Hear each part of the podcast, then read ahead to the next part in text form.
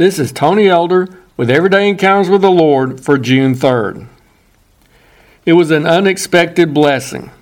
My wife and I were eating lunch at one of our local restaurants, not simply one of the fast food joints, but a nicer sit down establishment.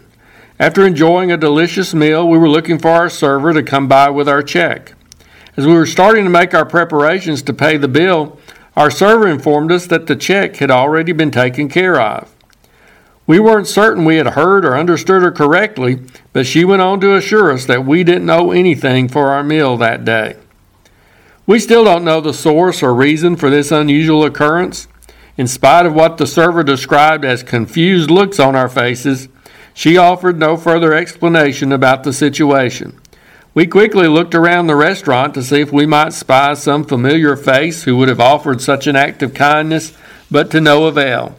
So we just gratefully accepted this gracious gift, giving thanks to the one from whom all blessings ultimately flow.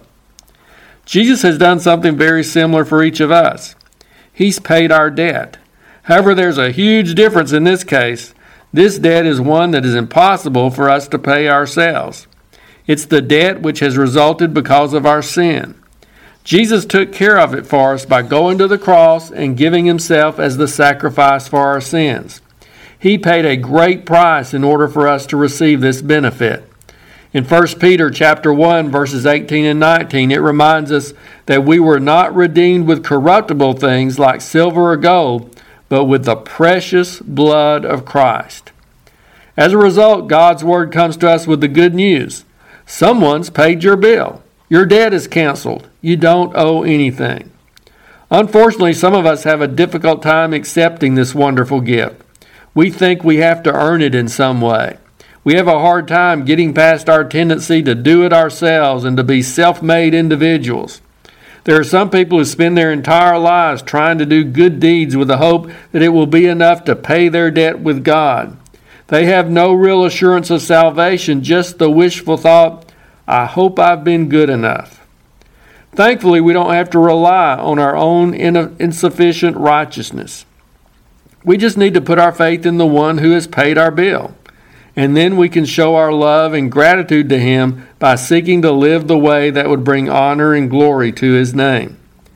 I suppose my wife and I could have attempted to refuse to accept this gracious gift of a free meal which was offered to us that day. We could have grilled the server to try to find out more details about who had done this and why. And maybe there are a few people around who would have gotten angry or offended at such an offer. But I dare say that most people would have been like us and gladly received this act of kindness and grace. So, why can't we be equally open to this gracious act of Jesus on our behalf? Why do we allow our sinful pride to keep us from humbly admitting our sinfulness and our inability to save ourselves? The offer still stands today.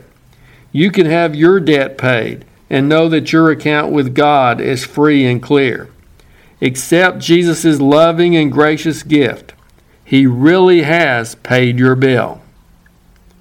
If you're interested, Everyday Encounters with the Lord is available in both book and ebook formats. And now I pray that you'll encounter the Lord today in your own everyday experiences.